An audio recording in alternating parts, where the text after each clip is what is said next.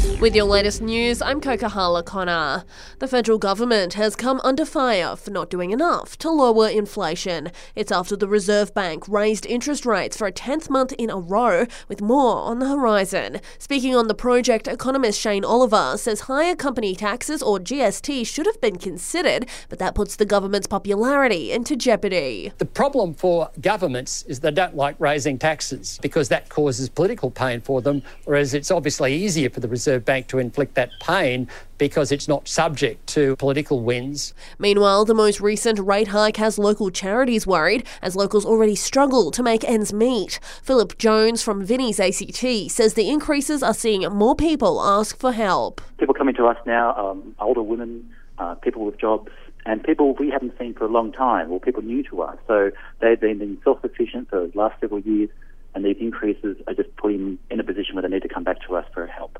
To mark International Women's Day, the federal government has released a new report card. The data finding one in two women have experienced sexual harassment in their lifetime, while those over 60 earn the least of any demographic. Minister for Women Katy Gallagher has told the ABC they need to tackle key issues. Areas like sexual harassment, um, family, domestic, and sexual violence uh, are really fundamental issues that we have to crack. We have to reduce the level of violence and harassment against women and children in this country, or we're never going to have a gender equal Australia. That's as the gender pay gap is in the spotlight this International Women's Day, with a new report suggesting Australian women could be a collective $3 billion a week better off if it was scrapped. Research by the Australia Institute also shows women here will, on average, earn $1 million less than men over their lifetime. While the gap has gradually narrowed over the past 10 years, there are concerns it won't be completely fixed until 2025. A bronze statue of the first women to be elected to federal parliament has been been unveiled in Canberra today. Dame Enid Lyons and Dame Dorothy Tangney walked through the doors of Old Parliament House back in 1943.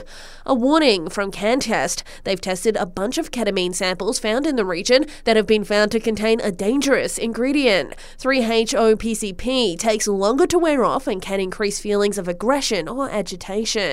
And the Canberra Giving Day appeal starts today, with local charities raising money for vulnerable people. The charity drive will last 48 hours, wrapping up tomorrow with the official count to be announced on Canberra Day. CEO of local charity Pegasus, Matthew Watson, says this year is especially important. This year is a really important year for Pegasus and so many other charities. Coming out of the last two years of COVID lockdowns and interruptions, it's time for us to get back on our feet and get growing again and get back within the community. And that's the latest in news. We'll have another update for you right here around lunchtime.